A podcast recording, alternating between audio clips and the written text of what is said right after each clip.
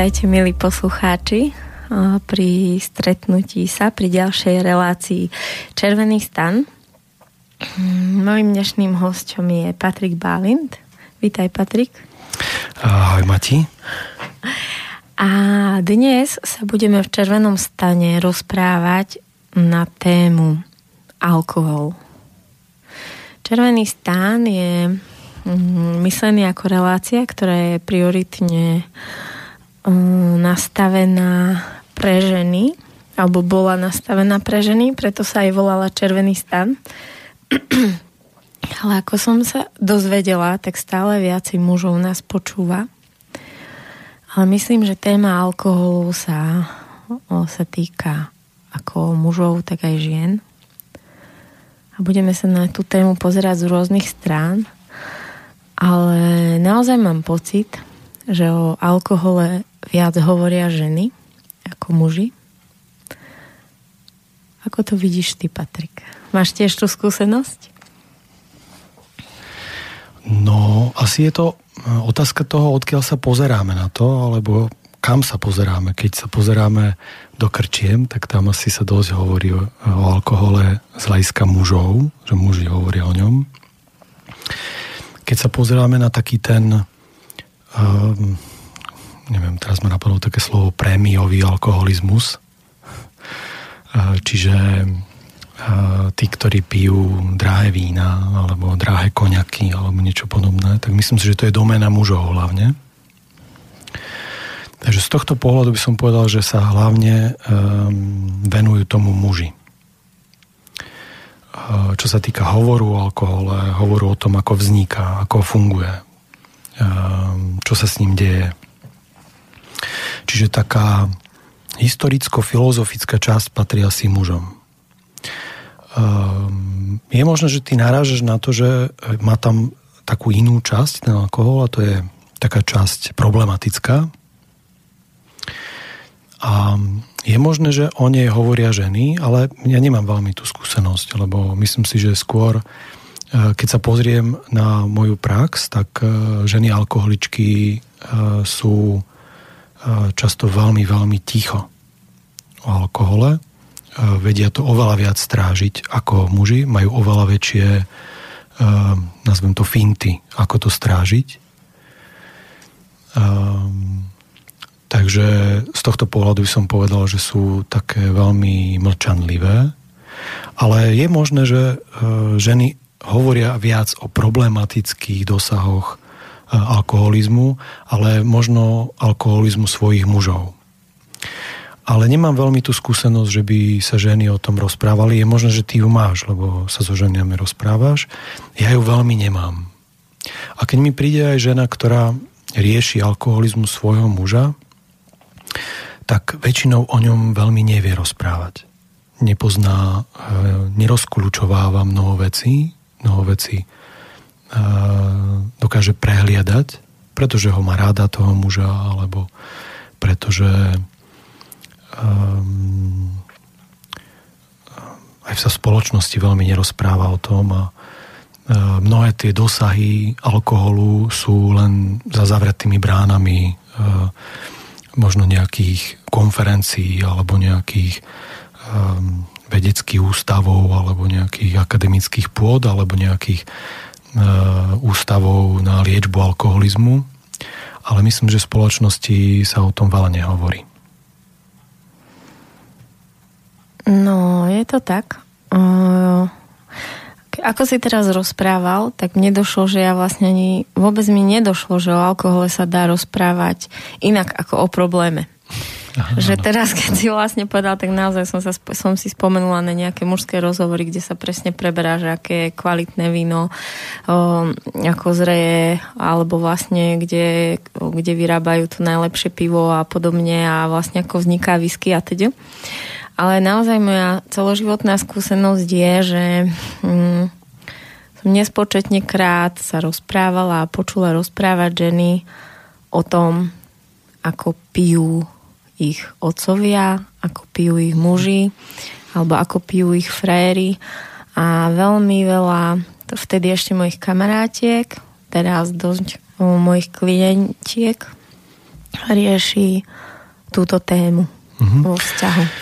No, uh, ja sa všeobecne snažím pozerať na každú tému, aj uh, vnímam to ako takú moju cestu životom, uh, vnímať tam všetky tie rozsahy, všetky tie uh, témy, ktoré nejaká téma obsahuje, lebo viem, že keď sa začnem pozerať nejakým smerom, tak ma to môže zviesť.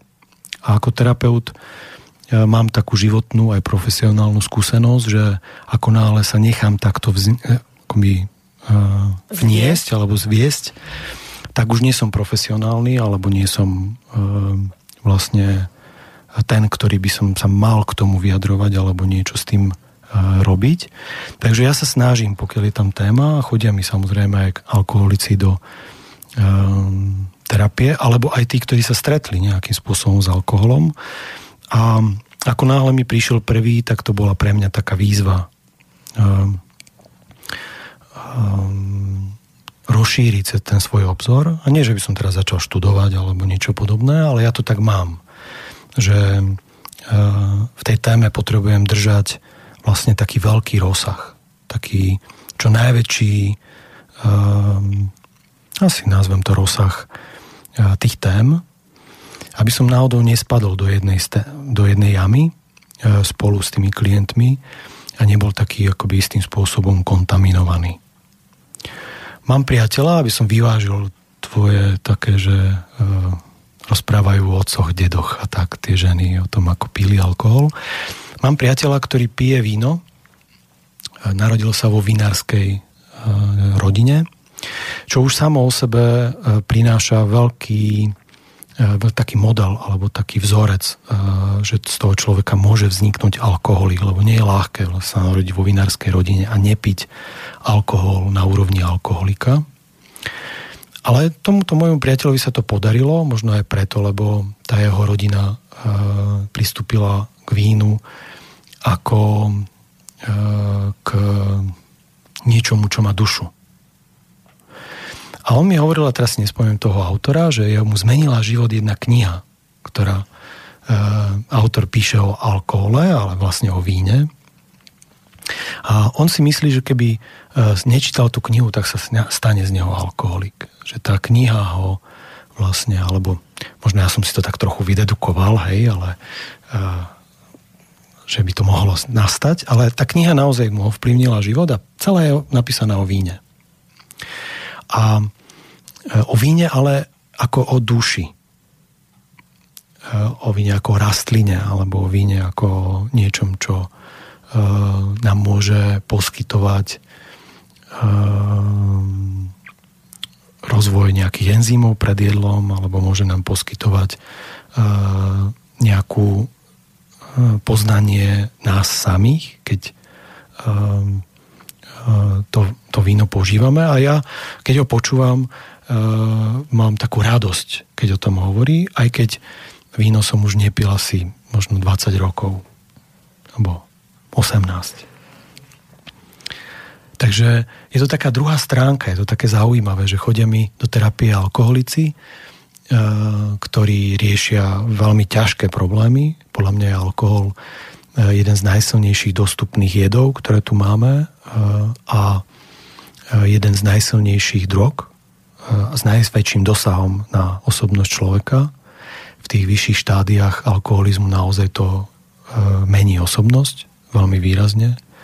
Na rozdiel od mnohých iných drog, ktoré e, to tak nerobia, že mení len e, nejaké nastavenia psychiky, ale toto naozaj mení osobnosť alebo dokonca mení dušu toho človeka. Takže ja mám taký pohľad na druhej strane, že vidím eh, v tej terapii tých alkoholikov, kde takto sa to deje. Ale potom vidím aj nejakých ľudí, ktorí pristúpili k alkoholu, k tomu jedu, k tomu e, niečomu, čo je celkom e, podľa tých predošlých vied nebezpečné, ako niečo, čo e, ich môže dokonca povzniesť. E, alebo pozdvihnúť tú dušu. A dokonca si myslím, že ten môj priateľ by možno ani nemusel piť alkohol alebo piť víno. Možno by mu stačilo len tak sedieť na priedomi v, pri viniči a len tak o víne rozprávať. Ale asi to patrí k tomu, že raz za čas si dá nejaké víno a e, tak si tak pripomenie tie veci, ktoré tam sú. Nepoznám takých ľudí veľa, ale som rád, že som ich stretol, aby mi e, otvorili takú časť e, tej témy, e, ktorá Eh, ma drží potom nad vodou, keď eh, mi chodí tá, tie démoni a vyskakujú na mňa. Chcú samozrejme prirodzene ma zlákať. Nemyslím, eh, že aby som pil, ale aby som s nimi bil bandu. A vedia to robiť. Lebo ako náhle sa prikloníme na jednu stranu, tak bijeme bandu a vtedy sme bez súdnosti.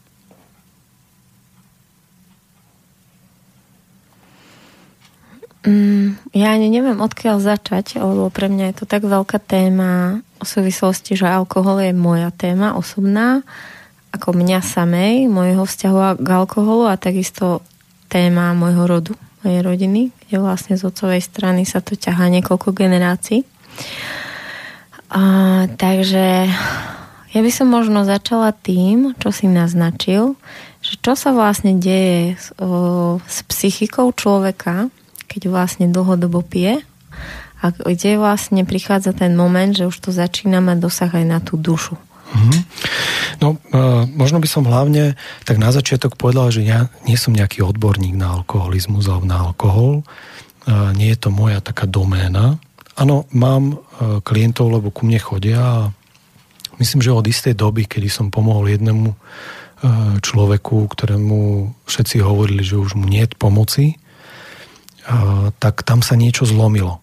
Pamätám si na toho klienta a odvtedy um, nechcem povedať, že je toho veľa, ale relatívne od tohto klienta mám dosť veľa klientov, ktorí ma vyhľadávajú s alkoholizmom. Um, takže niečo viem o tom povedať, keďže prednášam regresnú terapiu, tak mám nejaký názor aj na to, ako sa to deje v psychike. Ale zároveň chcem povedať, že tých um, skúseností nie je tak veľa, ako keď niekto pracuje celý život s alkoholikmi a keď sa aj rozprávam s takýmito väčšinou sto lekári, tak žasnem nad tým, ako majú, e, koľko majú skúseností. A predtým, kým ti odpoviem na otázku, ti poviem taký príbeh, ktorý je veľmi zaujímavý, pre mňa bol úplne, že e, otvorím, otvorilo mi to oči. Mal som možnosť s takýmto lekárom sa stretnúť a mal som možnosť byť na takej stáži, mini stáži s tým lekárom v jeho profesii, v jeho vlastne ambulancii a Prišiel tam e, do tej ambulancie, alebo zavolali toho lekára k jednému človeku, ktorý e, mal problémy a mal akoby prejavy epilepsie a podobne a e, vlastne zavolali toho psychiatra na také konzilium. A ja som so svojou terapeutickou praxou k tomu pristúpil a aj som počúval toho vlastne človeka, pacienta, klienta. A on tak e, rozprával, rozprával a ja som tak akoby s ním odoberal tú anamnézu a potom som sa s ním o tom rozprával, e, lebo sme si tak odstúpili a on povedal, že potrebuje trochu čas, tak sme sa o tom rozprávali a ja som mu tak dával svoje indície, že o čo ide a prečo to tak je a tak a on sa tak usmial a hovorí, že tento človek pred hodinou vypil asi, ho, asi liter vodky. A je to asi 20-ročný alkoholik a ja som tak otvoril oči a povedal som si, že to by som vôbec nepovedal. A ja som to tam vôbec nevidel. Lebo ten 20-ročný alkoholik mňa, takého neskúseného terapeuta v tejto oblasti, úplne zmiatol. Uh, nie, nie, pán doktor, ja som nepil už asi mesiac. Um, nie, nie, ja sa držím, všetko je v pohode. Hej? A bol tak uveriteľný ten človek, vlastne dá sa povedať v poslednom štádiu alkoholizmu, že uh, ja som ako mal nejaké také, že je to zvláštne, čo sa s ním deje, ale prisudzoval som tomu, že má tú epilepsiu a ne, neuvedomoval som si, že to je tá alkoholická, tá už uh, kedy už vlastne to telo naozaj vypovedá e, službu. Tak to je len na margo toho, že ako nás dokáže niekedy ten alkohol zmiasť a aj niekedy, keď si hovoríme, že sme profesionáli a, že pomáhame ľuďom, tak zrazu prídeme do tej prvej línie, v ktorej sme nikdy neboli. Ja, kedy pracujem vlastne ambulantne e, s ľuďmi a prídem do tej úplne prvej línie a stretnem sa s človekom, ktorý ku mne by nikdy neprišiel, lebo proste ho dovieze záchranka, alebo niekde odpadol. A tam zrazu som strátený. Uh, takže aj takýto môže byť alkohol, ale len tak na Margo, kým začnem vysvetľovať svoj postoj, tak aby bolo jasné, že je to skôr uh, postoj z hľadiska alkoholu človeka, ktorý sa o to zaujíma, ale o tom vie celkom málo. Preto ma aj prekvapilo, že si ma pozvala do tejto témy, ale rozumiem, že asi keď si ma pozvala, tak sa ti zdá, že mám k nej niečo čo povedať. Ale k tomu by som ja chcela, že jednak ja viem, že ty si taký vedecký typ, asi taký veľmi skromný a si taký veľmi poctivý. Takže vlastne si myslím, že máš čo k tomu povedať, ale že vlastne tvoje kritérium, aby si sa ty v tom cítil úplne, tak asi možno ešte nebolo naplnené počtom skúseností. A druhá vec... Asi nie, no. A druhá vec, že mm, my s Igorom, s mojim partnerom, keď sme sa stretli, tak sme mali vlastne takú akoby druhú mladosť a veľmi často sme spolu pili víno skoro z toho, že raz za týždeň to prešlo do toho, že skoro každý deň sme si dopriali dva poháre vína. A potom sme vlastne prišli na tvoj kurz regresnej terapie týždňový, kde tak pri raňajkách ste mali s Igorom nejaký veľmi ľahký, krátky rozhovor o alkohole. Je tomu, tuším, už rok aj pol, alebo dva roky. Dva roky je tomu. A vlastne od toho dňa Igor prestal piť. A vlastne on dodnes nevie povedať, čo sa tam udialo presne, ale vlastne vo mne to stalo tak silné, že, že to bol jeden z dôvodov ťa mm-hmm. zavolať. Mm-hmm. No a aby som e, odpovedal na tvoju otázku, e, na ňu nezabudol, lebo to nerád robím, že zabudnem na nejakú otázku, na ktorú, ktorá bola položená tak um, ja už som naznačil, že uh, alkohol je jed, to je jasné. Alkohol um, má takú schopnosť ísť uh, do tela veľmi rýchlo, lebo vlastne je to len taký uh, špeciálny cukor, alebo ako to nazvať asi. Je to vlastne cukor, ktorý veľmi rýchlo dokáže ísť do tela v takej špeciálnej forme. Takže z telesného hľadiska je to e, niečo, čo e, v tom tele vytvorí obrovskú rýchlosť. Niečo podobné, ako keď si dáme veľa sladkého. Ale alkohol má ešte e, takú schopnosť, že ešte ide rýchlejšie ako ten cukor, lebo on je to, že to skoro čistý cukor, alebo je to vlastne alkohol na rozdiel od nejakého koláčika, kde tam ešte aj múka a rôzne iné veci, takže uh, to trávenie je to, také pomalšie. Čiže to je jedna taká zložka alkoholu, ktorá je celkom podstatná a hlavne je podstatná pre deti. Uh, napríklad uh, deti, ktoré dostávajú uh, miesto mlieka, miesto materského mlieka glukózu, cukor, tak sú oveľa náchylnejšie na to ako že by potom začali piť alkohol alebo že budú alkoholici. To je také zaujímavé, je to taká moja skúsenosť z terapie, e, kedy alkoholici, pokiaľ išli do obdobia tesne po pôrode, u mňa v regresnej terapii, tak e, no minulého roku som robil tú štatistiku, vtedy to bolo vyše 80% ľudí, ktorí dostali glukózu, ktorí u mňa boli v terapii, dostali vlastne tesne po pôrode e, dávku glukózy, lebo buď mama nemala mlieko, alebo sa to tak robilo v nemocnici. Uh, takže uh, taká tá spojitosť uh, medzi tým rýchlým cukrom tesne po pôrode a potom tým rýchlým cukrom v živote nejaká je. Z toho môžeme potom z toho terapeutického hľadiska usudzovať, že človek, ktorý má pro, istý problém s rýchlosťou alebo s pomalosťou, napríklad deti, ktoré sú často kárané a často ich vlastne akoby spomalujú rodičia, tak majú zase väčší príklon k alkoholizmu alebo k alkoholu, alebo k tomu, aby sa v puberte alebo v dospievaní stal z dieťaťa alkoholik. Tak je to väčší príklon. Lebo ten alkohol poskytuje presne to isté karhanie, čo dieťa zažívalo v detstve. A e, ten istý tlak, ktoré malo dieťa, tak si ho zopakuje potom v dospelosti a, a vlastne sa tak uvoľní e, ten tlak z detstva, ale prináša to na druhej strane e, istú daň. A je dobré hovoriť aj o tejto zložke, lebo o tejto zložke sa veľmi nehovorí v súvislosti s alkoholom, hovorí sa v súvislosti s tým, že má nejaké účinky ako alkohol, ako droga, ale tá súvislosť rýchlej distribúcie do tela. E, ja som sa s ňou stretol len pár ľudí, ktorí, s ktorými som o tom komunikoval a e, že nad tým začali alebo premýšľali týmto spôsobom. No a potom je tá e, psychická, psychologická alebo tá časť možno mentálna.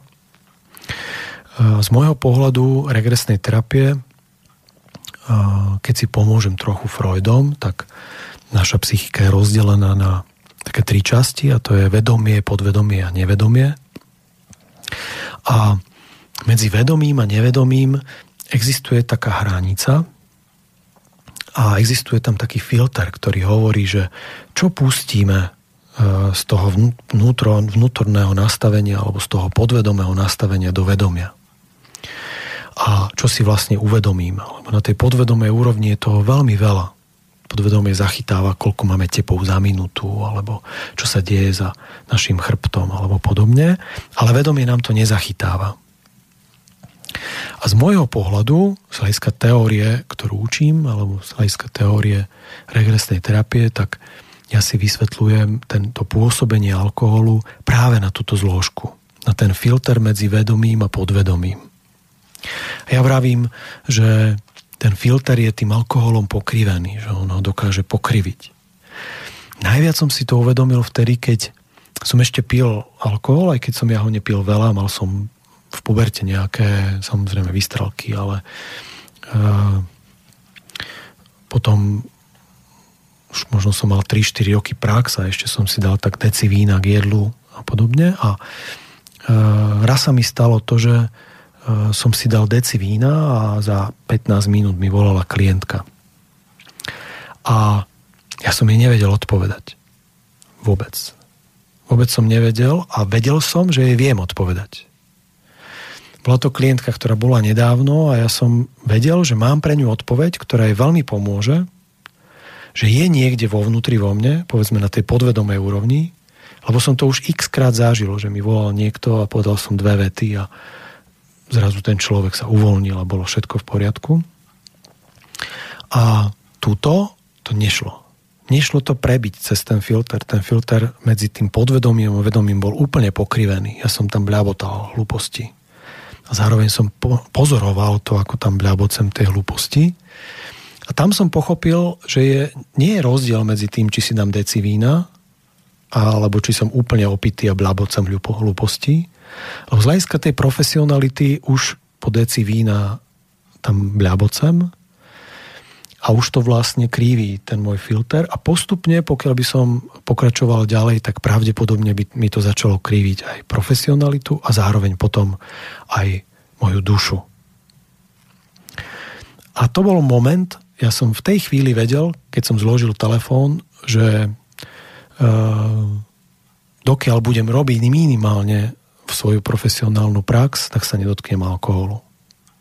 To bolo úplne jasné. Um,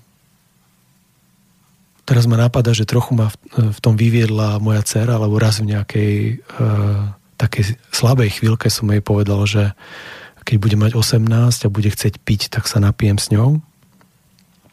To bola taká zvláštna chvíľa. ja si ju teda nepamätám, ale ona mi to stále pripomína. Asi si to nechcem pamätať. Tak uvidíme, keď budem mať 18, za chvíľku v podstate, že čo sa stane, sám som zvedavý. Ale každopádne, možno to bude výnimka potvrdzujúca pravidlo, ale tam v tej chvíli ja si pamätám na ten pocit dodnes, že jednoducho alkohol pre mňa strátil význam.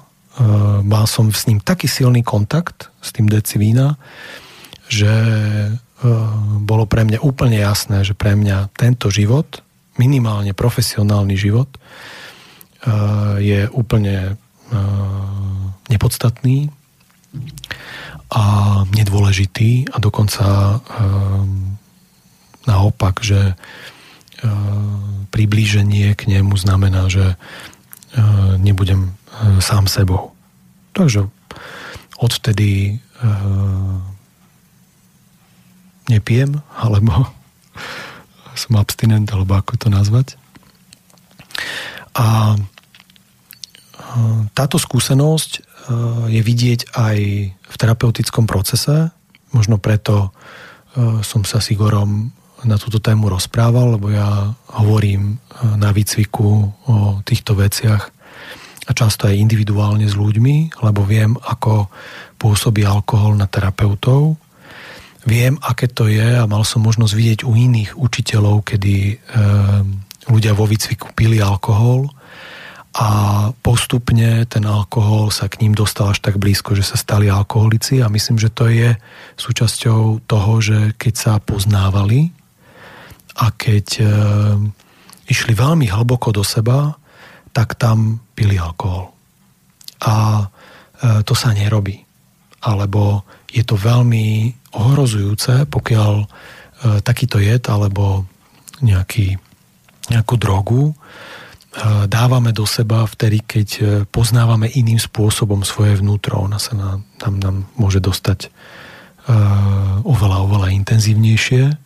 Preto je napríklad problematické, keď uh, dvaja, ktorí sú v láske, si dávajú alkohol večer, uh, lebo tiež idú bližšie do seba a je problematické a napríklad jedna, jedna taká drogová závislosť, ktorú ja tak pracovne volám, že víkendová, E, je jedna z najproblematickejších závislostí, lebo tomu alkoholikovi sa zdá, že keď 5 dní nepije a potom si cez víkend zdá, tak vlastne nie je alkoholik. A už si neuvedomuje, že si musí dať každý víkend a už si neuvedomuje, že ho to mení a že vlastne cez víkend by mohol byť s deťmi, ale nie je. Alebo mohol by byť so ženou a nie je. Čiže ten alkohol je naozaj jedna z najtvrdších drog, ktoré tu máme. Paradoxne je Eh, najdostupnejšia z drog, ktoré tu máme. A je to taká e, droga, e, ktorá vyplýva z nejakej našej histórie, tak asi sa dá pochopiť, prečo je takto e, dovolená, alebo ako to nazvať, a ostatné nie.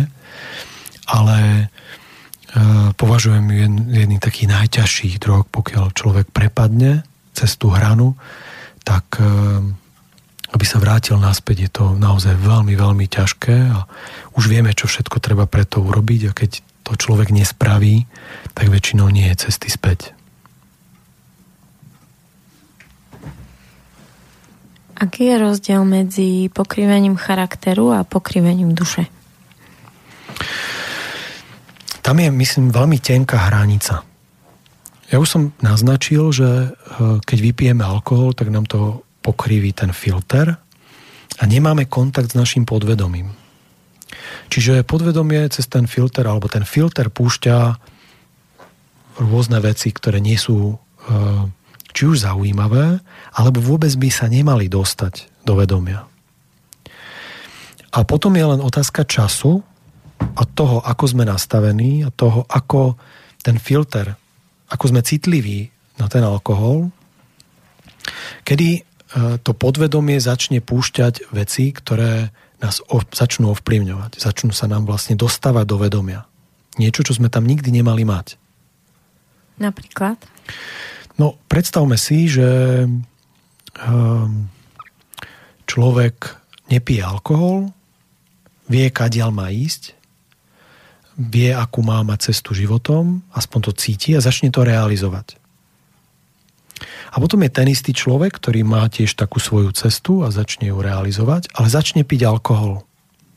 A ten alkohol mu tam začne púšťať veci ako nechoď teraz tou cestou, ktorú si sa vydal. Poď teraz takou inou, výpkou. Dostane sa informácia do vedomia, že a toto je zaujímavé. Alebo toto nebudem robiť. Napríklad nebudem teraz so svojimi deťmi cez víkend alebo je lepšie byť s priateľmi a vypiť si. To už je možno v takých ďalších štádiách.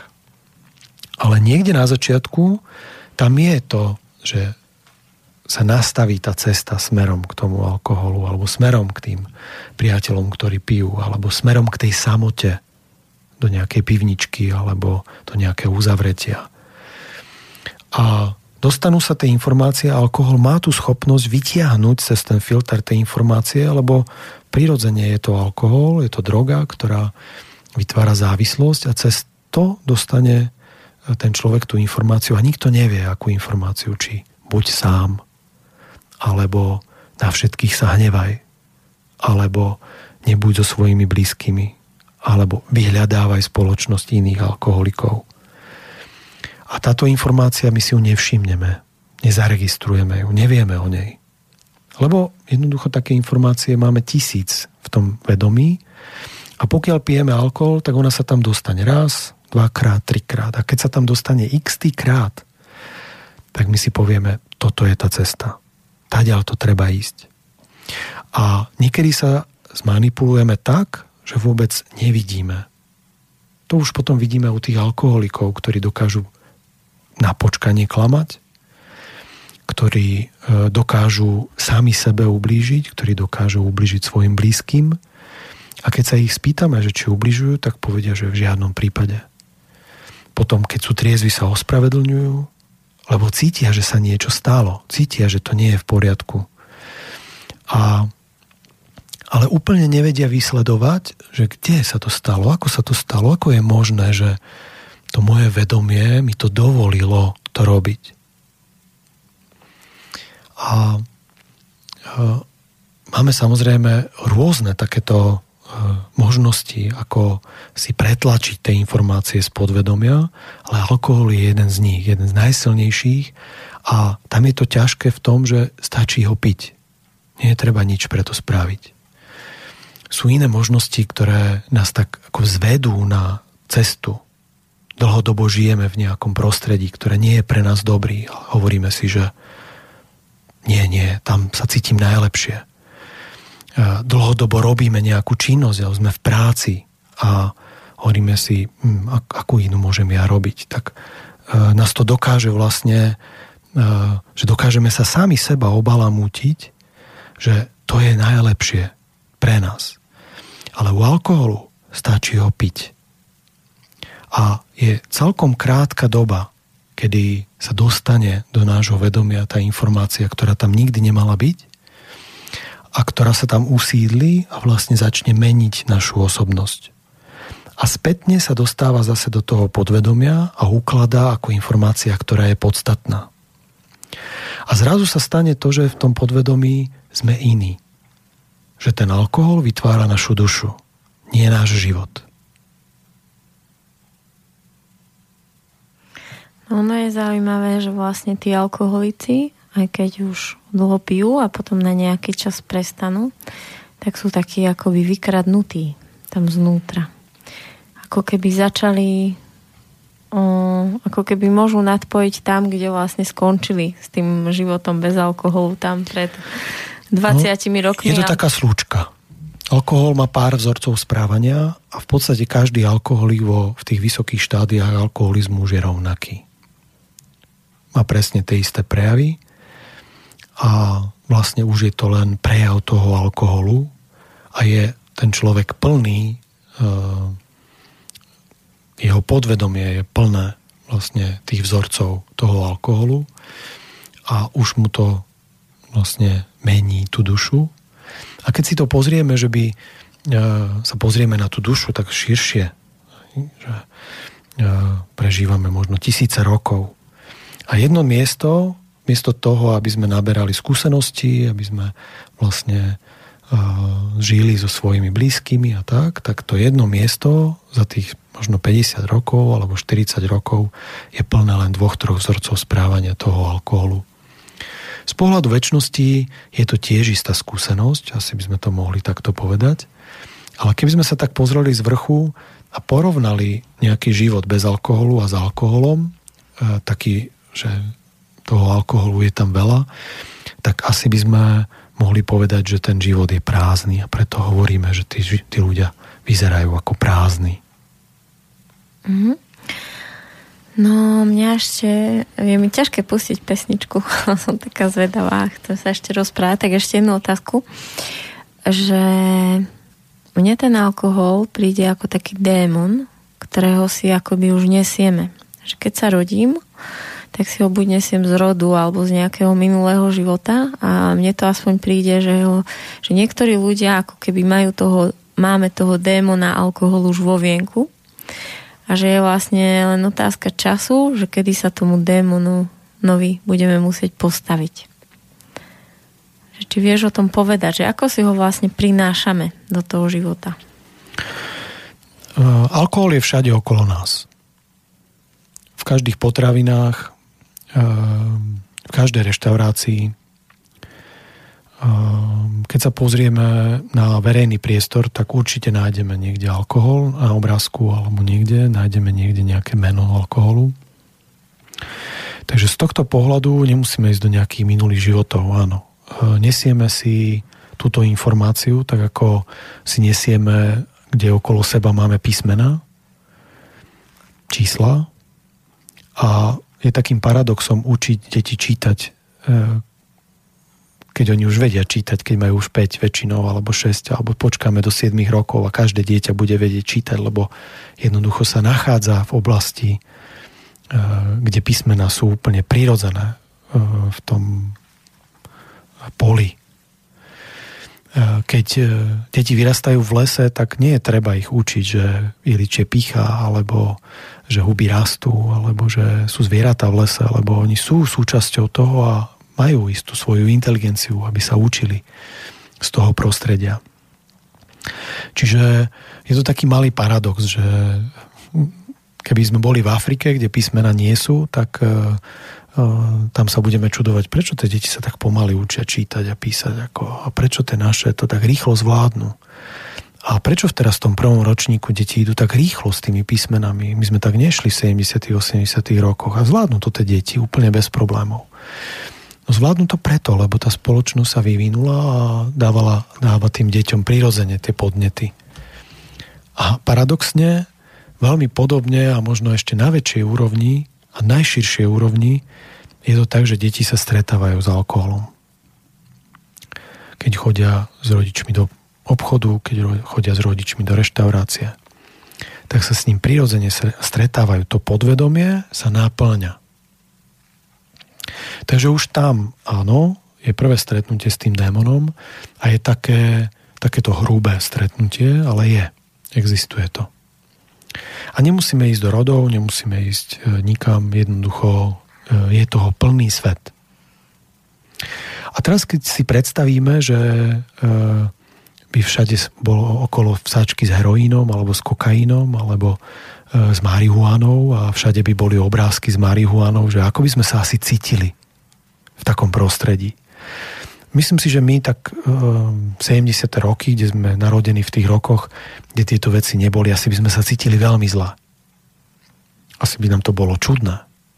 Ako keď sa človek e, ocitne niekde v Holandsku v shope a zrazu ako je obklopený takým ako zvláštnym nejakým oparom a nevie, že či to je atrakcia, ale, ale vie, že tam nemôže ostávať dlho, že akoby, to akože kolotoč trochu, e, že e, keď ideme na kolotoč, tak sa nám zakrúti hlava, trochu akože fajn, ale potom už pol roka, rok nepotrebujeme kolotoč. A, a, a keď sa pozrieme takto na to, tak to už stačí, že by sme uh, si povedali, áno, tí démoni sú tu okolo nás, lebo vlastne tie jedy, ktoré preukazateľne spôsobujú vlastne, že je to jed, alkohol, preukazateľne vlastne je to jed, tak je všade okolo nás. A to je len taká tá fyzická, taká tá hrubá časť. A potom, keď ideme do tých jemnejších častí, že alkohol vlastne uvoľňuje, že alkohol je rýchly, že alkohol vlastne nám istým spôsobom dokáže pomôcť, e, rozbieha enzymatickú reakciu. E, Francúzi, keďže to majú vo svojom e, vo svojej nejakej nature, vo, vo svojich bunkách, tak pijú pred jedlom alkohol, ale majú to v svojich bunkách tak, aby nepili ten alkohol ako alkohol. Oni nepotrebujú uvoľnenie. A tým e, je vo Francúzsku oveľa, oveľa menej alkoholikov ako povedzme v nejakom Slovensku alebo Česku. To je taký paradox, že oni pijú alkohol dennodenne, ale e, keďže majú iný prístup k tomu alkoholu a e, tá psychika má trošku inú funkčnosť vtedy, keď sa pije alkohol, tak ten filter sa kriví menej. Taký paradox. Samozrejme, oni pijú ešte tie ľahké vína k jedlu a podobne, takže toho alkoholu je tam menej. E, určite to nejak vplýva, ale keď to porovnáme s nami, kde dokážeme vypiť alkohol e, pri úplne iných príležitostiach, ako to robia oni, tak je to úplne iná liga.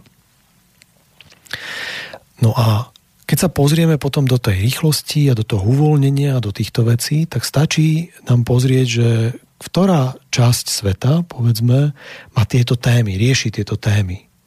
Rieši témy sebavedomia, neuvoľnenia, karhania, e, depresí a podobne. E, alebo začiatky nejakých takých ako depresí, zviazania a všetky tieto témy.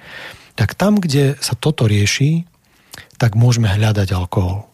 Severské štáty, Rusko, Slovensko, Čechy, to sú všetko, dá sa povedať, alkoholové veľmoci na počet obyvateľov a vypitie množstva alkoholu alebo tvrdého alkoholu. A ako náhle tie témy sa nachádzajú v spoločnosti, tak alkohol je taká kratšia cesta z tých tém. Takže Momentálne na Slovensku, myslím, máme takú dosť epidémiu neuvoľnených mužov a zradených a zrdených žien. Preto je veľmi veľa mužov alkoholikov a zároveň je veľmi veľa žien alkoholičiek. A máme veľmi veľa takých tých víkendových alebo takých tých e, príležitostných alkoholikov, ktorí niekedy celý život prežijú s alkoholom a vlastne im to mení osobnosť. A v podstate sa nikdy nedozvedia, že sú naozaj alkoholici, lebo si to dokážu pred sebou veľmi dobre ospravedlniť. A možno až niekde tesne pred smrťou a takýchto klientov som mal tiež veľa, lebo mal som možnosť odprevádzať ľudí e, na tú druhú stranu alebo pomáhať rodinám, aby e, mohli odprevadiť svojich blízkych. A tam to bolo zaujímavé pri týchto víkendových alkoholikov, kde sa to zrazu ukázalo a ten človek veľmi bolo vidieť, ako vlastne istým spôsobom ľutoval alebo e, sa snažil e, si odpustiť to, že takým spôsobom si menil tú osobnosť a takým spôsobom si ju vlastne vyprázdnil.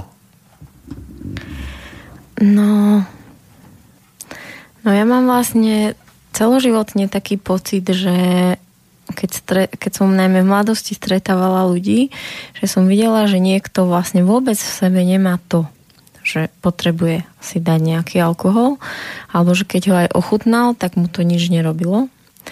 Alebo boli ľudia, ktorí si vedeli dať pohár vína a už druhý si nemuseli dať.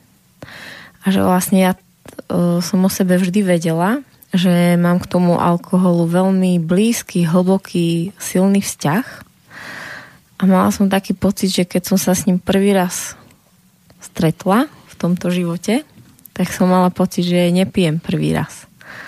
A že vlastne tie intimné chvíle, tá chuť mm, toho vína, ten slastný pocit, u mňa, u mňa bolo ako keby mm, oveľa väčší pôžitok piť napríklad sama. Že vedela som si dať aj s kamarátmi, ale vlastne niekde si sadnúť v prírode alebo proste niekde si vyložiť nohy a dať si niekoľko pohárov vína, dať si k tomu cigaretu, tak sa vlastne ako keby vytváral okolo mňa taký špeciálny pocit takej nejakej slastnej, hlbokej uh, samoty, ktorý mi bol až, až bytostne známy.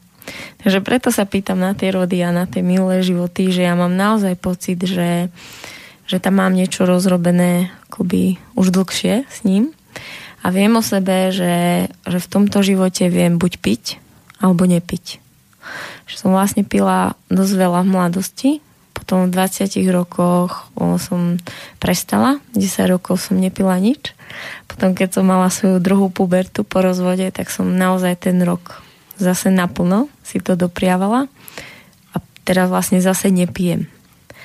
Ale akoby viem, že ešte som nezistila, že čo to vlastne je e, za téma, že ja a alkohol. A jeden môj, dúfam si možno už trošku povedať priateľ, hovorí, že keď sa niekto chce z toho dostať, tak musí mať odpité. Alebo oddrogované. Aby mohol možno sa odraziť od toho dna. Takže to mi len tak pripomenulo, to keď si to hovorila. Myslím si, že naše telo nie je úplne uspôsobené si pamätať alebo mať tie informácie o alkohole z minulosti. Čiže tieto prenosy z minulosti, ja aspoň v terapii som videl veľmi, veľmi málo. A keď si hovorila o tej samote a o týchto veciach, tak e, tam som videl veľakrát, e, ja mám také kritérium pre sám pre seba, že kedy už to presahuje hranicu, tak jedno z tých kritérií je to, že keď človek pije sám. Lebo vtedy už sám na seba nevidí. Ako napríklad v živote e, to je tak, že keď e, tomu druhému hovoríme, že aký je, alebo čo robí, tak vtedy e, vieme, že hovoríme o sebe. A pri alkohole je to tak, že keď pijeme sami, tak vtedy vieme, že už si na to nevidíme. Že už vlastne nevieme, že čo sa deje. Lebo ako náhle pijeme s niekým, tak to pokrivenie toho E, filtra nám ešte môžu tak zachrániť tí naši blízky. Nám povedať, že toto už je moc, my to môžeme e, zahliadnúť v ich e, neverbálnom správaní, v tom, ako nám to hovoria, alebo v tom, ako sa k nám správajú, ako sa na nás pozrú. Tak tam e, zrazu my môžeme dostať spätnú väzbu, máš pokrivený filter a tieto informácie nesmieš brať do úvahy. Nie sú pre teba vhodné. Toto napríklad majú Francúzi. Nepoznám Francúza, ktorý by prijel sám. Možno takí sú, samozrejme aj oni asi majú alkoholikov a ja taký nepoznám, ale poznám veľmi, veľmi veľa Slovákov, ktorí pijú sami alebo v samote. Tak tam možno je ten trošku rozdiel medzi tým. A ako náhle si nevidíme na tie pokrivené filtre, tak už je len otázka času, kedy ten alkohol e, presiahne tú hranicu, kde uveríme tomu, čo nám ukazuje z toho podvedomia. Ale keď si povieme, toto je tá správna informácia, a potom ani nemusíme piť alkohol. Nie je to vždy tak, že alkoholik e, pije alkohol. Niekedy je to tak, že vôbec nepije, ale je alkoholikom, lebo tie informácie ho ovplyvňujú niekedy 10, 15, 20 rokov. No, takže čo ďalej s tým? Čo teraz myslíš? No, lebo vlastne som hovorila o tom, že som pila, uh-huh. potom som nepila, potom som pila a potom som zase nepila. A že čo ďalej? Akože stačí nepiť? To je celé? Tak z pohľadu e, tela a psychiky stačí nepiť. E, z pohľadu toho, že či sme kontaminovaní tým pokriveným filtrom a nejakými informáciami, tak to už asi nestačí. Tam už je taká každá rada drahá. Ale ako normálne v živote, siahať si na tie veci, ktoré sú problematické, vnímať veci, kedy e, chceme ísť do samoty, alebo sa vyčleňovať z nejakej spoločnosti, alebo niekoho vyčleňovať z nejakej spoločnosti. Tam je vtedy tendencia u takých tých alkoholikov, ktoré nepijú, mať takúto e, tendenciu, hej, že je tam tá tendencia to robiť, kedy e, sa buď sami dostávajú do samoty, alebo niekoho dostávajú do samoty, lebo tam tie informácie nejak akoby pôsobia a nejak tlačia. Urob toto alebo nerob toto. A najlepšia spätná väzba sú naši blízki, e, ideálne naši priatelia, ktorí e, nám nebudú medové motúzy e, ťahať popod ústa alebo popod fúzy. Najlepšie kritérium je život, ktorý nám dáva spätnú väzbu, či ideme správne, či nás niečo neboli, netrápi. A potom je ešte lepším kritériom to, keď samých seba chceme obalamútiť. Najlepšie, keď si hovoríme, e, že vlastne všetko je v poriadku, alebo že sme šťastní, alebo že sme radi. Lebo ako náhle si to povieme raz, e, viac, alebo viac ako raz za život, tak väčšinou to nie je pravda.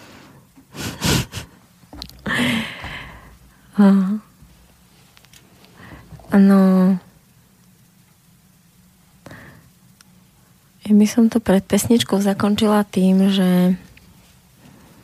mm, že ten alkohol mi príde, že ako by to bola tiež nejaká bytosť alebo nejaký, tak ak by sme ho nazývali démon, že ako keby on mal tiež svoje nejaké vedomie a um, to by som asi potvrdil. A že, Veľmi silné vedomie. Um, a že aj keď vraví, že malé percento toho si to pamätať, tak ja cítim, že ten alkohol je môj spoločník niekoľko životov dozadu a že o, sme spolu strávili pekný čas aj v tomto živote. A že iba tak, ako si o tom rozprával, tak sa mi to akoby vo mne ten môj postoj tak uzatvára v tom, že, že veľmi sa mi to s ním páčilo že mám teraz pocit, že sa mi to veľmi páči bez neho. Píte vodu, píte pitnou vodu, píte vodu a nepíte rum. Píte vodu, píte pitnou vodu, píte vodu a nepíte rum. Píte vodu, píte pitnou vodu, píte vodu a nepíte rum. Píte vodu, píte pitnou vodu, píte vodu a nepíte rum. Jeden smutný aj zvoňák pil na pátom nástupišti air koňak. Huba se mu slepila, diesel lokomotiva ho zabila. Píte vodu, píte pitou vodu, píte vodu a nepíte rum. Píte vodu, píte pitou vodu, píte vodu a nepíte rum v rodině u Becherů. Becherovku pijou přímo ze čperů. Proto všichni Becheři mají trable s játrama a páteří. Píte vodu, píte pitou vodu, píte vodu a ne rum. Píte vodu, píte pitou vodu, píte vodu a ne. Pil som vodku značky Gorbačov a potom poveral som šeličkou a buľačou. Vyfásol som za to 3 roky, teraz pijem chlorované patoky. Píte vodu, píte pitnou vodu, píte vodu a ne píte rum. Píte vodu, píte pitnou vodu, píte vodu a ne píte rum. Jesteśmy chłopcy z Warszawy Jeździmy pociągiem za robotą do Ostrawy Cztery litry wodki, a mnóstwo piw Bardzo fajny kolektyw Pite wodu, pite pitą wodu Pite wodu, ale pite rum Pite wodu, pite pitą wodu Pite wodu, ale pite rum Jedna pani v Americe strapnila se převelice, vypila na exrum a poblila jim bílý dům. Píte vodu, píte pitnou vodu, píte vodu a nepíte rum. Píte vodu, píte pitnou vodu, píte vodu a nepíte rum. Vodu, píte pitnou vodu, píte vodu a nepíte rum. Píte vodu, píte pitnou vodu, píte vodu a nepíte rum. Rum, rum, bum, bum.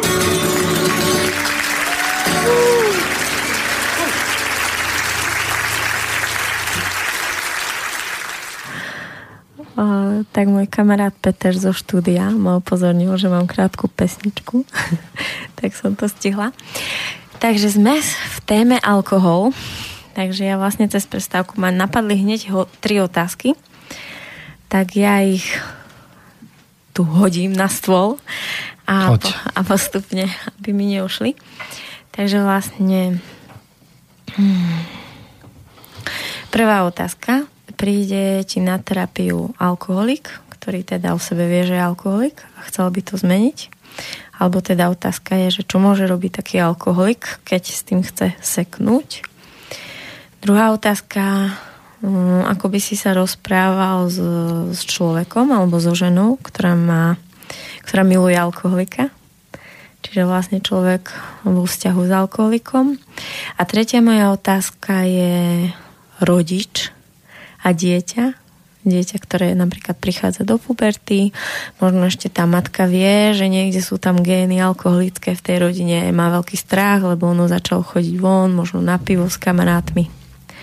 Takže tá tretia otázka, rodič, pubertiak a alkohol. Mm, tak všetky sú tak na jednu reláciu. Tak poďme postupne, dúfam, že ich nezabudnem. Asi ty ich nezabudneš, tak mi ich pripomenieš. Prvá otázka je, že keď príde ku mne nejaký klient, eh, ja by som to možno priblížil, ako mám skúsenosť. Väčšina eh, ľudí, ktorí prichádza, tak eh, buď ich rodina alebo niekto dotlačí. Oni, ku mne sa musí každý sám objednať, ale väčšinou je to, že taký tlak. Najčastejšie je to tak, že ten človek už zrazu zistuje, že stráca prácu, alebo nefunguje, alebo uvidí, že aha, a naozaj už rok, dva roky nebol s deťmi nikde. Že tak zrazu tak trošku precitne uh, v tom alkoholizme, tá duša sa tam tak uh, nejak prejaví a tak zavolá o pomoc a príde na terapiu. A v tomto štádiu väčšinou ešte tí ľudia sa bránia tomu, aby sa pomenovali ako alkoholici, bránia sa tomu, že sú vôbec alkoholici, alebo že ich alkohol nejak ovplyvňuje. Lebo majú všetky možné svoje obranné mechanizmy, ktoré už si budovali počas toho. A preto myslím, že je alkohol taký veľmi akoby ťažká droga, lebo súčasťou toho sú tie obranné mechanizmy. On má to v sebe. Tým, že je tak rýchly a ide tak rýchlo do tela, tak e, vie veľmi, veľmi rýchlo nájsť odpoveď na každú otázku. A tí alkoholici sú tým takí aj známi, že vlastne keď, e, bo ja ich tak vidím, že vlastne dokážu vysúkať zo seba okamžite nejakú otázku, väčšinou znie ako detská, ale pre človeka, ktorý už to pozná. Napríklad ja som e, toho s tou epilepsiou vôbec ako neprekúkol, ale ten môj priateľ, lekár, to mal úplne jasné, lebo to sa s tým stretáva skoro každý deň. Pre ňo to bolo ako čítať z otvorenej knihy, pre mňa to bolo ako stretnúť sa prvýkrát s démonom, ktorý e, mi hovorí, aký je krásny. Čiže e, väčšinou je to tak, že najprv sa rozprávame o tom, že čo sa vlastne deje a ja mám takú terapeutickú skúsenosť, že ambulantne nie je možné riešiť od nejakej fázy alkoholizmu e, ten problém, že to nie je možné. Čo je to ambulantne? Takže človek dochádza e, na, na terapiu. terapiu a nevíde, nie, nie je tak na nejaký celkom dlhší čas vykorenený z toho prostredia, v ktorom je. Myslím, že to pra, platí pre všetky drogy v istom štádiu, že je potrebné zmeniť priestor, je potrebné ísť niekam e, do iného priestoru a mať iné nejaké nastavenia, iný nejaký systém, v ktorom je možné e, to prestaviť, v ktorom je možné sa uvidieť. A pre alkoholizmus je to najťažšie. ja myslím, že je to ťažšie ako pre iné drogy.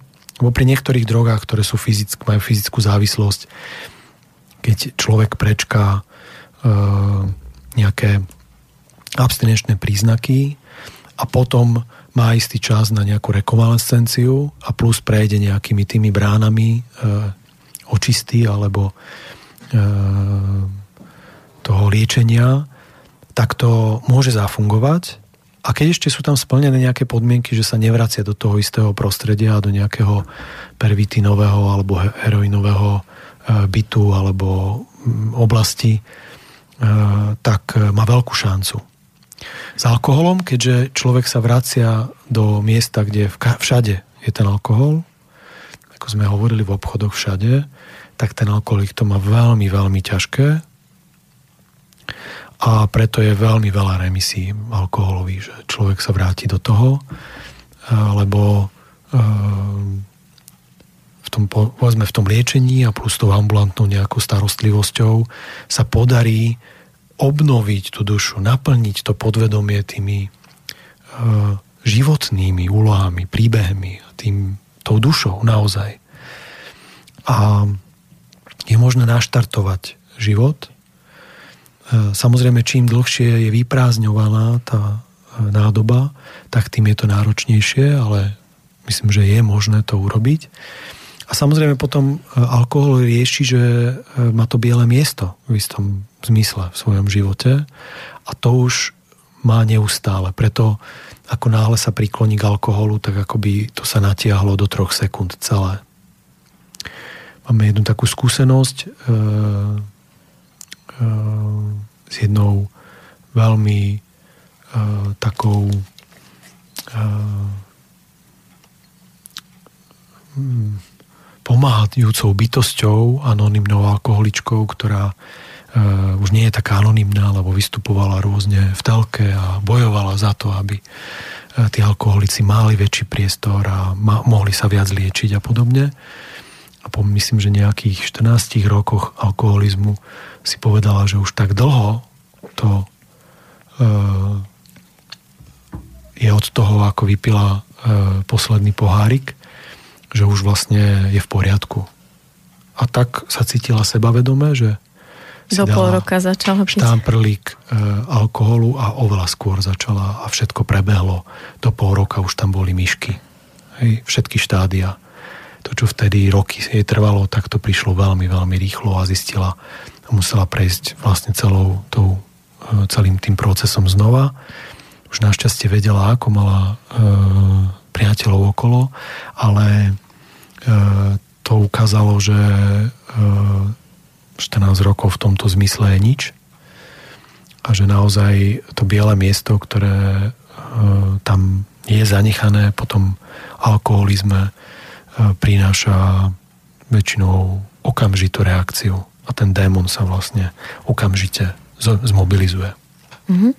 A keď vlastne ideš pri tej terapii tam dole, tak vlastne kde sú tie počiatky u toho človeka? Hovorí no. si vlastne tá glukóza po porode? Ja myslím, že to je také zložitejšie a je to veľmi individuálne, ale myslím, že e, v ránom detstve sa vytvárajú e, také najsilnejšie predpoklady na to, aby človek nebral alkohol ako taký typický francúz, čiže ako niečo, čo mu rozbehne trávenie a niečo, čo mu pomôže vlastne vychutnať jedlo, ale ako, to, ako by to bral nejaký taký e, náš alkoholový démon, že rýchlosť a uvoľnenie sú najdôležitejšie veci v živote.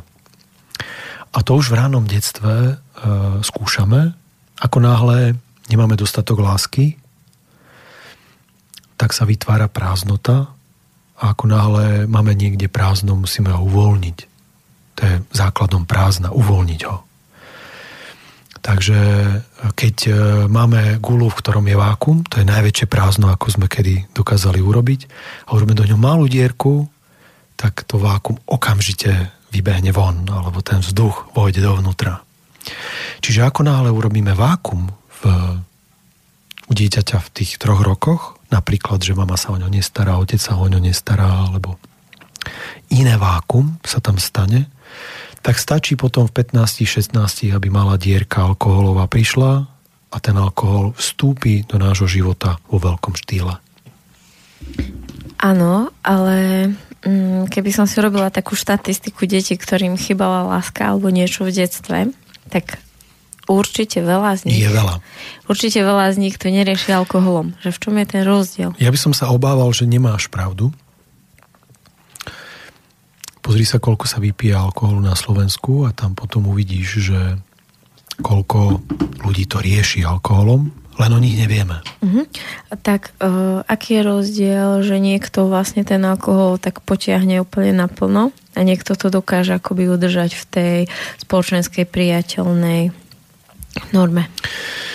Um, ja by som tiež tam bol veľmi opatrný, lebo spoločenská priateľná norma navonok môže byť úplne niečo iné. Máme ženy, ktoré uh, to dotiahli do dokonalosti a nikto o nich nevie, že sú alkoholičky a pijú 5 litrov e, vodky týždenne. Lebo vedia, že vodku necítiť, lebo vedia, že veľmi rýchlo ide do tela, veľmi rýchlo ide z tela. Nechcem tu dávať návody, ako piť e, tak, aby to ľudia nevedeli. Ale, ale sú, dá sa to teda. Ale sú takéto a ja už po tej praxe už aj na ulici niekedy vidím, lebo po dvoch, troch rokoch pitia tvrdého alkoholu človek mení črty. Sú jasné tie črty. Tak ako keď sa narodí dieťa alkoholičky, tak tam môžeme vidieť, to sú veľmi jasné črty toho dieťaťa. Ten alkohol má svoje vzorce, ktoré e, sa dajú vidieť v chodzi, dajú sa vidieť v očiach, dajú sa vidieť v tvári. A je tých ľudí naozaj veľmi veľa. Niekedy až tak, že je pre mňa ťažké sa pozerať, keď idem niekde vo, veľa, vo veľkom množstvom ľudí. A potom, keď prídem do oblasti sveta, kde e, sú buď iné drogy, alebo alkohol sa nepije, tak je to pre mňa úplne zvláštne, že kde som sa to vlastne ocitol. Tak to len na také e, margo toho, že e, je to často taký že sa tak možno trošku chlácholíme, že ten alkohol až tak v našej spoločnosti nefiguruje, ale myslím si, že, že naozaj figuruje. A tá druhá časť tvojej otázky? Ďalšia otázka. Ďalšia, ale myslím, že tam bola ešte taká druhá časť, že...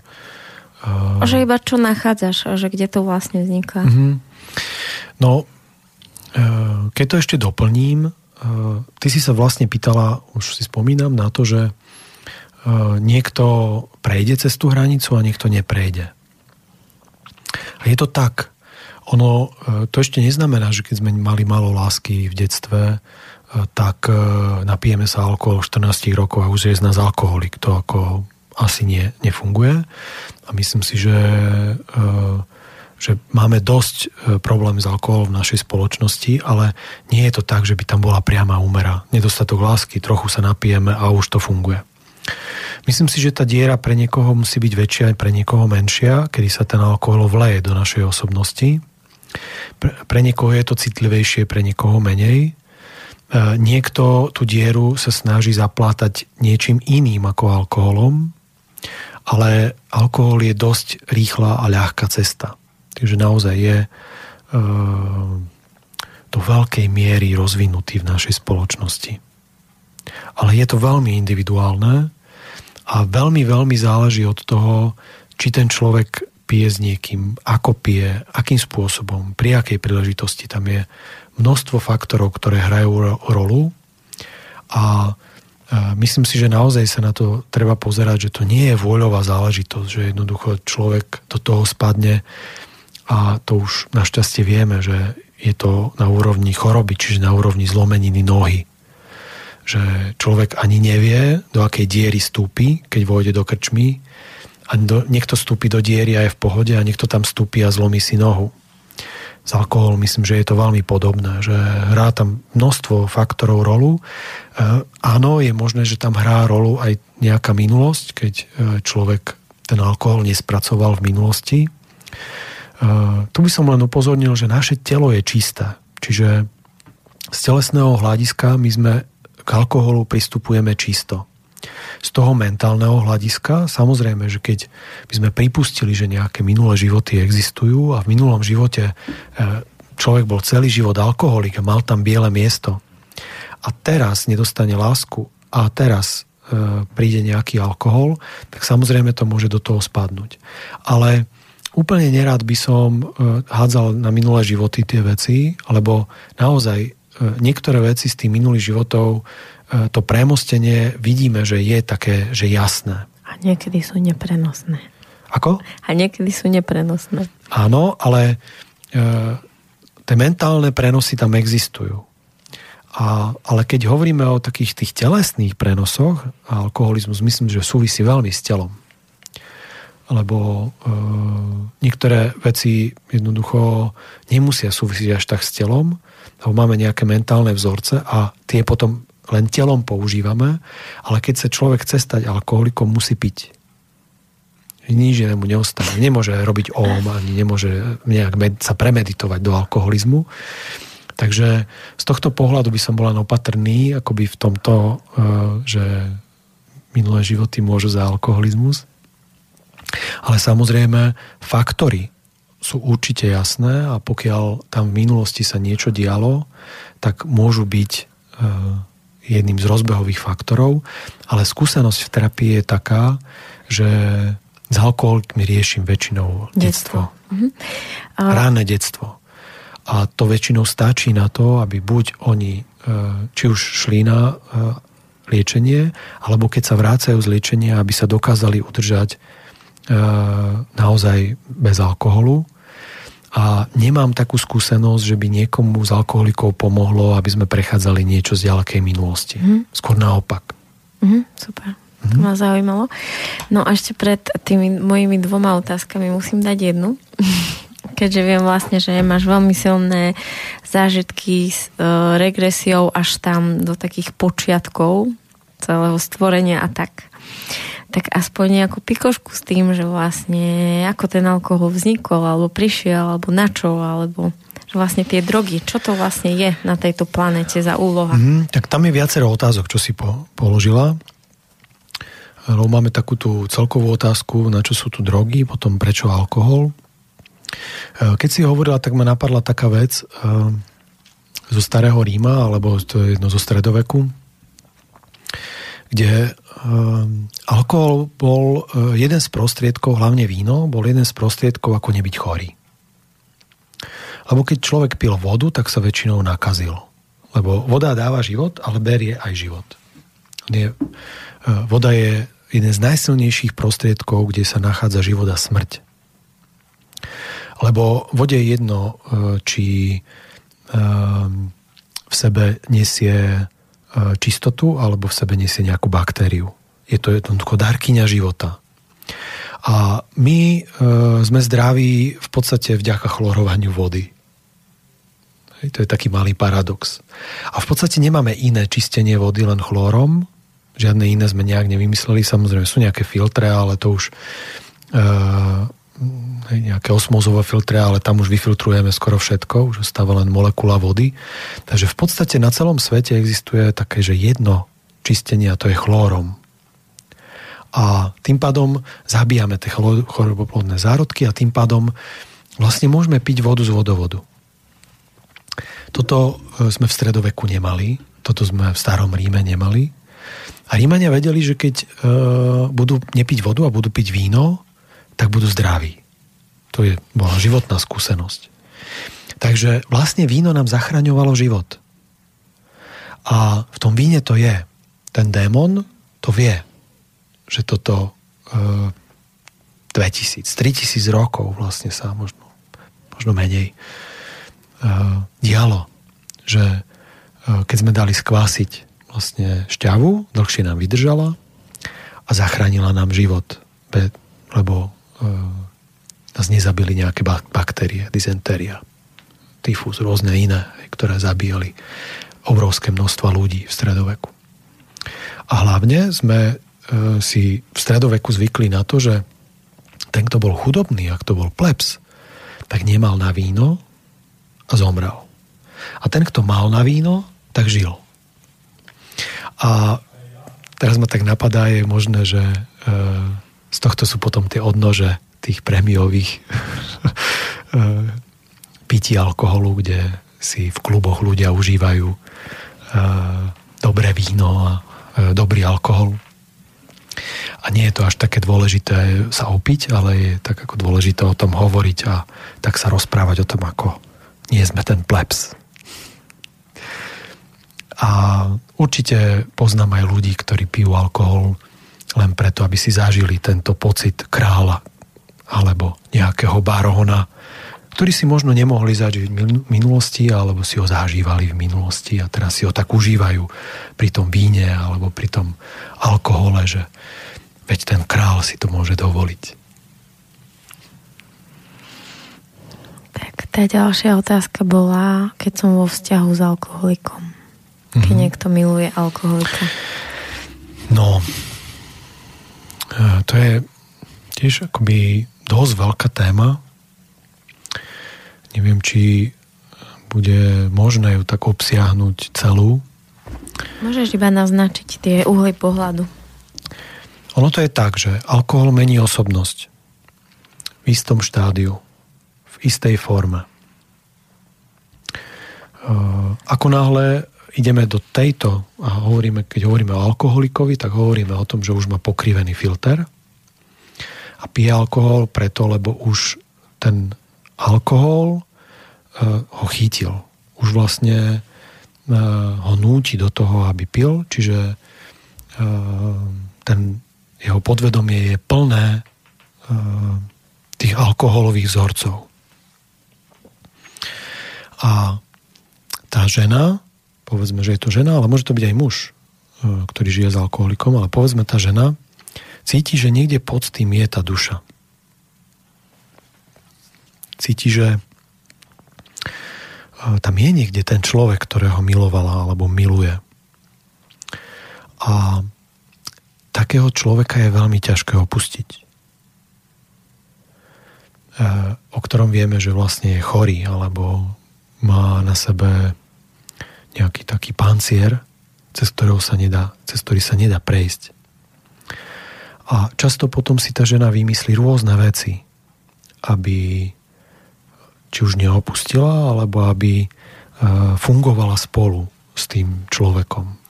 Dokonca väčšinou sa stáva, že sa stane alkoholička žena, aby e,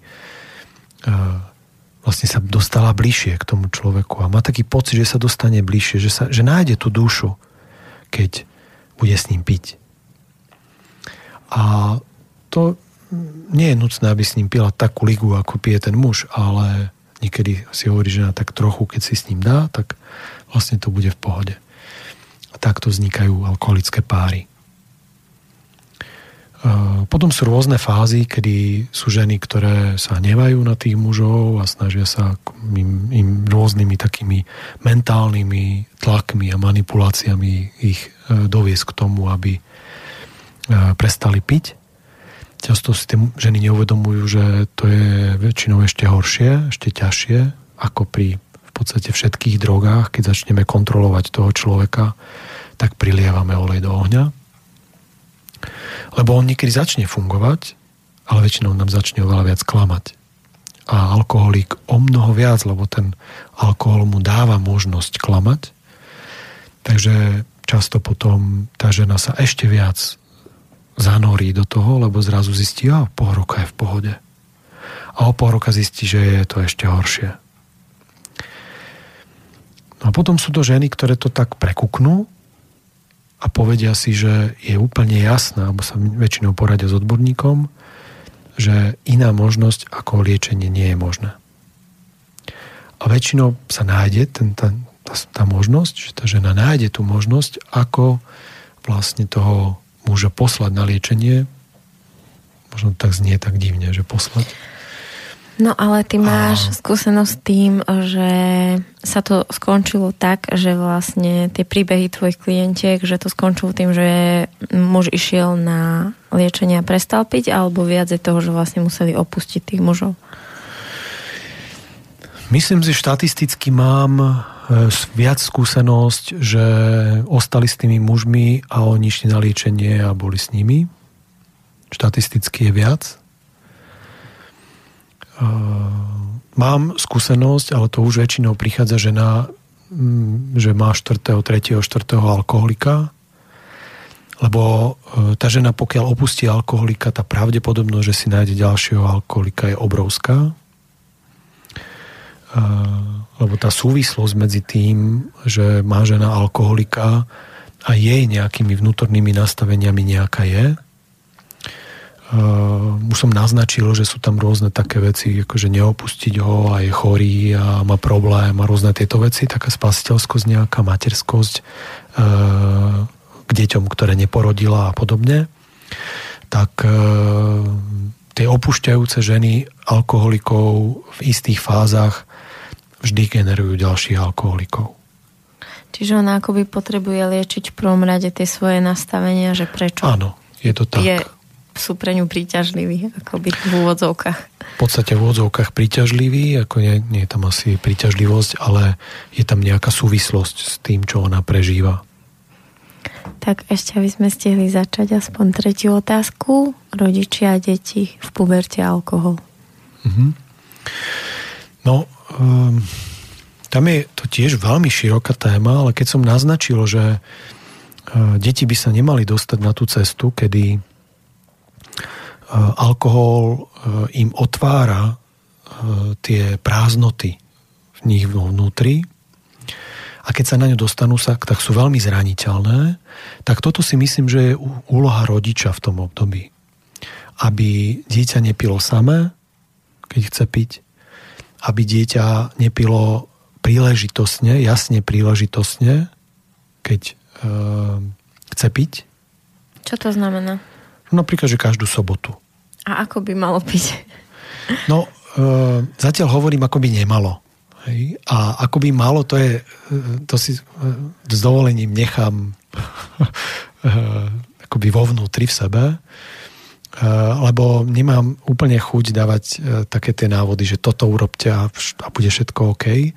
Skôr hovorím o tom, že kedy to je problematické. Kedy ten rodič vidí, že keď to dieťa robí, tak je na ceste a začína byť z neho alkoholik. A to je vtedy, keď naozaj sa ten filter kríví a začína sa to potvrdzovať. Čiže ako náhle dieťa začína nie klamať tak, že je to vidno, ale začína klamať tak, že rodič sa to dozvedá až neskôr. Ako náhle dieťa si potvrdzuje svoju dôležitosť, ako hovorí, aké je šťastné a keď, keď vlastne uh, hovorí niečo, čo nie je pravdivé, keď sa snaží to utvrdiť u toho rodiča. Tak to sú všetko témy, ktoré by mali pre rodiča byť takým alarmom toho, že to dieťa už je niekde na ceste e, k nejakej závislosti. A to je jedno, či alkoholovej, alebo uh, drogovej, alebo na nejakej osobe, alebo na niekom, alebo na niečom. Uh, jednoducho, tam sú niektoré tie alarmy, a keď ich ten rodič zachytí, tak dokáže s nimi pracovať, dokáže niečo s nimi spraviť.